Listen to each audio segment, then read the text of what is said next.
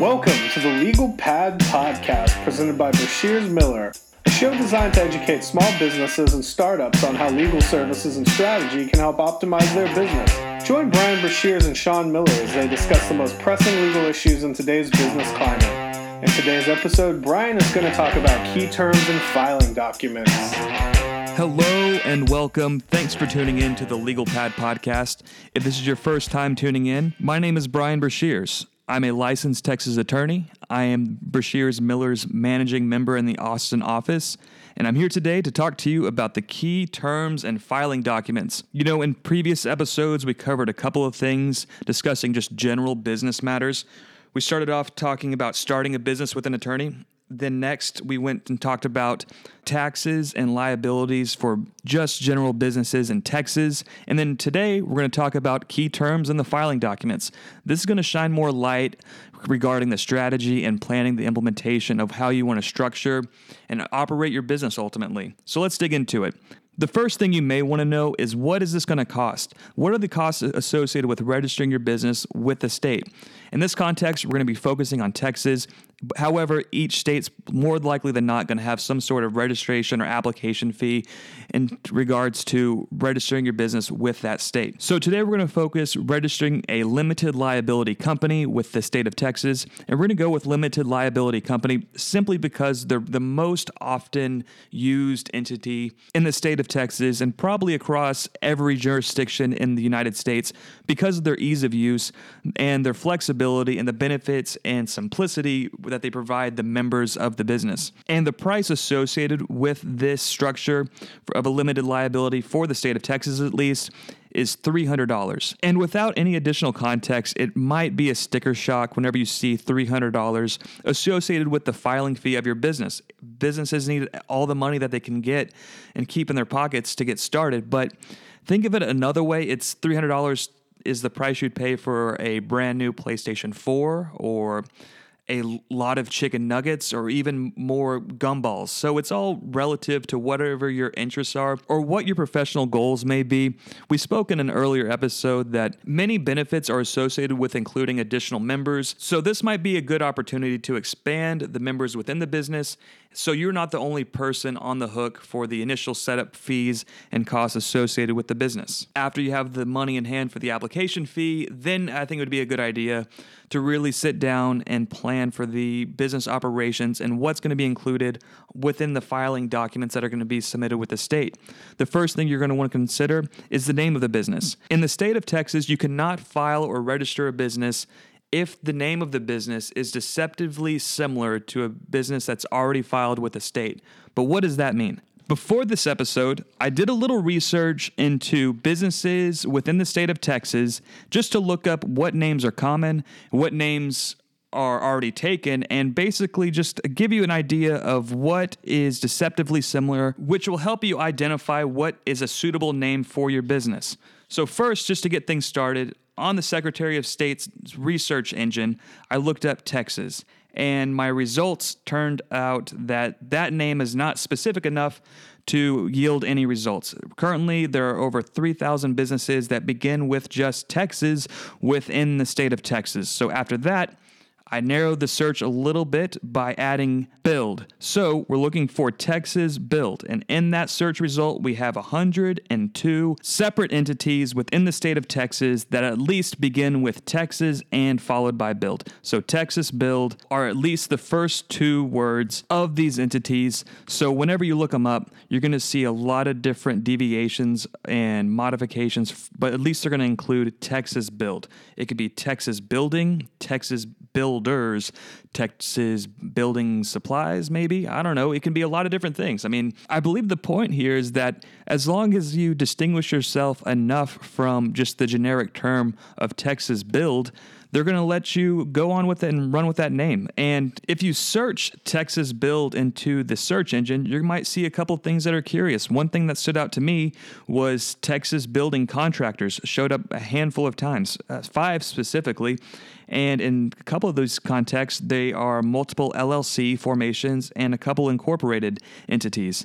So when it comes to these entities, how why is this allowed? Why are there redundancies in these business names? That's going to be because you can have different formation structures uh, with the same entity. So, Texas Building Contractors is permitted and distinguished in the context of an LLC, which can also be distinguished from a limited partnership which can be further distinguished from a limited liability, limited partnership, or just a generic incorporation or corporation.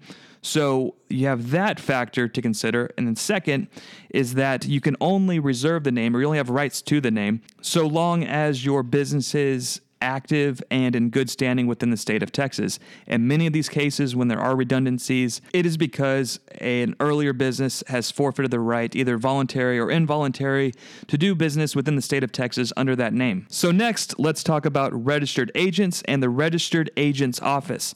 And you might be asking yourself, what is a registered agent? Nobody told me I needed one of those. Why should I care? And fair enough.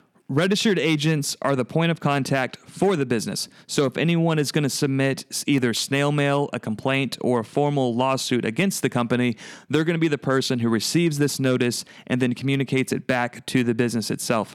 And when selecting your registered agent, you want it to be someone who's responsible or someone who has a history of trustworthiness. And when it comes to selecting a registered agent, an LLC cannot select itself to serve as its own registered agent. So, when it comes to selecting the registered agent, you have a lot of op- options and opportunities to either choose between a domestic entity or a foreign entity that is registered to do business within the state of Texas, or an individual that is residing within the state of Texas. So, now that we have an understanding of registered agents, who they are, and what they do, we can move on to an even more exciting component of the filing documents and talk about the governing authority.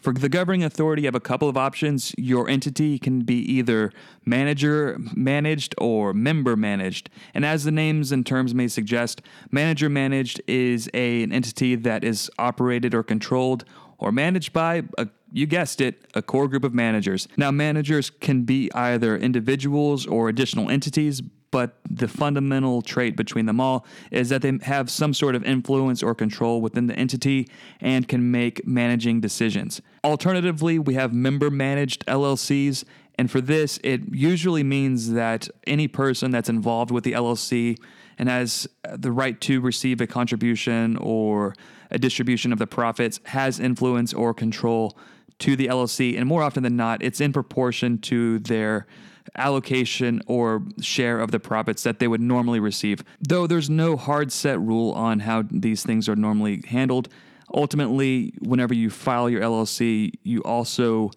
either during or shortly thereafter, you draft your operating agreement to confirm the uh, arrangements between the members and the managers and make sure everyone's contribution, allocation, and control is accounted for. A key feature during the operating agreement drafting phase, as well as the actual entity formation phase, is consistency and clarity and transparency between members and managers of the business.